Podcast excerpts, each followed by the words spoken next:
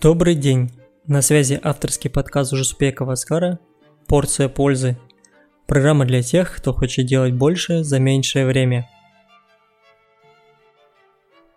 Как-то раз взявшись почитать книгу, я словил себе на одной мысли, которой у меня давно не было.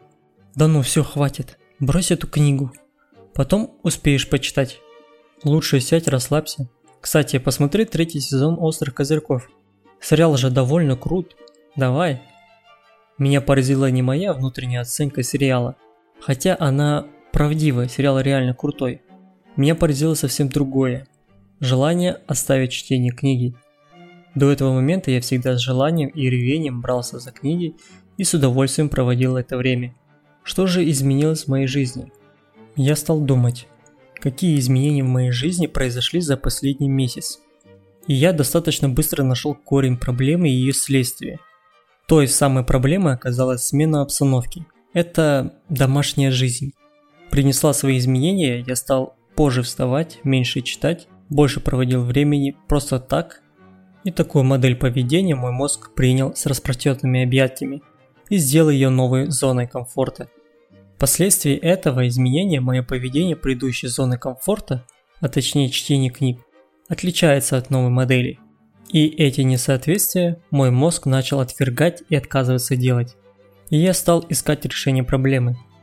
В этом выпуске я расскажу вам о том, что я узнал о зоне комфорта и о том, как она работает. Вы перестанете жить не по ее правилам, а устанавливать свои. Так что давайте начнем по порядку. Зона комфорта – это область жизненного пространства, в которой человек чувствует себя уверенно и безопасно. Другими словами, зона комфорта – это состояние психологической защищенности, возникающее благодаря сохранению последовательности привычных действий и получению предполагаемого результата. Стабильность и уверенность в завтрашнем дне является универсальной и общечеловеческой ценностью.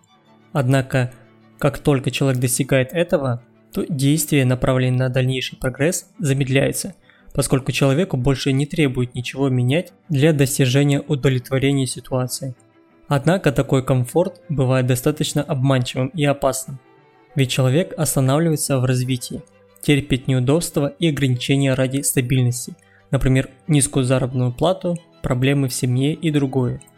Именно поэтому зона комфорта считается негативным состоянием, которое мешает обретению человеком нового жизненного опыта – Однако основной идеей выхода за зону комфорта в англоязычной литературе является расширение границ собственной зоны комфорта, а не жизнь вне зоны комфорта для дальнейшего личностного роста. Наша жизнь состоит из двух состояний – внутри зоны комфорта и вне ее. Внутри зоны комфорта вам все дается легко, с минимальной затратой энергии и без какого-либо сопротивления. Это прием пищи, чистка зубов, принятие душа, поход в магазин и так далее. То, что мы делаем ежедневно, со временем становится частью зоны комфорта. Но если буквально на недолгое время приостановить эту деятельность, она тут же покинет зону комфорта и начать заново это делать с такой же легкостью уже не получится. Например, она очень хорошо заметна, когда вы после отпуска возвращаетесь к своей работе. Вспомните себя, когда вы только вышли с отпуска и приступили к своей работе. Вам тяжело и у вас какая-то ломка. Ничего не получается, а ведь раньше получалось, да вообще, как я тут работал. Были такие мысли? Хотя род деятельности и ваши обязанности не претерпели изменений. Но что же изменилось? Как вы уже догадались, изменилась зона комфорта. Ранее до отпуска ваша работа являлась частью вашей ежедневной деятельности и поэтому она была внутри зоны комфорта. Свою работу вы выполняли с легкостью, без каких-то дополнительных усилий, и у вас все получалось. Выйдя в отпуск, ваше ежедневное расписание дел изменилось, и в этот список не входила работа и то, чем вы на ней занимались. Ваша зона комфорта претерпела изменения, и ваша работа перестала быть частью ее. Вы, возможно, поздно ложились спать, поздно вставали, так как вам некуда было так торопиться – Гуляли с друзьями, занимались шопингом, смотрели фильмы, сериалы, летали в другие страны, занимались всем, но не работой.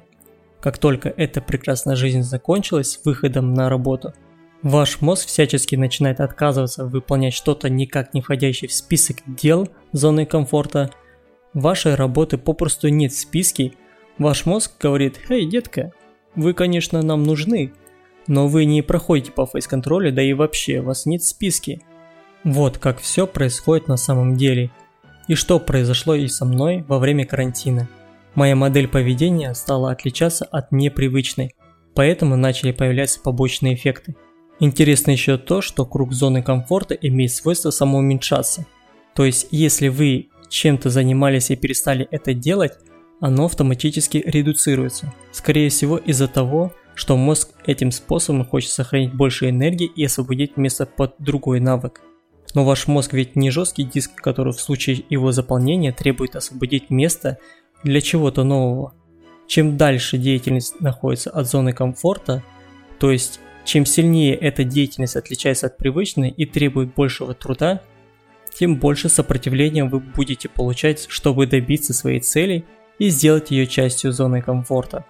Самое интересное начинается здесь. Например, в первые дни тренировки в спортзале вы сталкиваетесь с огромным количеством сопротивления, но эти тренировки являются полезной деятельностью – После первой недели тренировок вы замечаете, что становитесь энергичнее, бодрее, оптимистичнее и ваше отношение к жизни улучшилось. Соответственно, логично рассуждать, что зона комфорта не может определить, что для вас полезно, а что нет, что вам стоит внедрить, а от каких стоит отказаться. Все, что она умеет делать, это делать все, чтобы вы оставались в зоне комфорта. И всяческими способами усложнять все вещи вне ее и делать их ужасно некомфортными. Поэтому роль рулевого падает на вас. Вам предстоит выбирать, что вы считаете полезным и нужным в вашей жизни, после внедряйте ее в зону комфорта, тем самым улучшая качество вашей жизни. Окей, что мы узнали? Что ваша деятельность делится на вне зоны комфорта и внутри зоны комфорта. Зона комфорта не умеет выбирать, что хорошо, что плохо. Все, что она умеет, это первое – делать все, чтобы вы оставались в зоне комфорта. Второе. Делать деятельность внутри зоны комфорта легче, без дополнительных усилий и стресса. И третье – это всяческими способами усложняет все вещи вне ее и делает их ужасно некомфортными. Зона комфорта обладает свойством сужаться в тот момент, когда вы перестаете развиваться и делать что-то за ее пределами. Все, что вам необходимо, это делать то, что вы считаете будет полезным для вас вне зоны комфорта для того, чтобы позднее на ее выполнение тратилось меньше усилий, так сказать, стараться держать зону комфорта широкой, поглощать больше навыков и стремиться ее увеличить. И напоследок скажу, лучшим ориентиром в вашей жизни при совершении какого-то действия должны быть ваши ценности.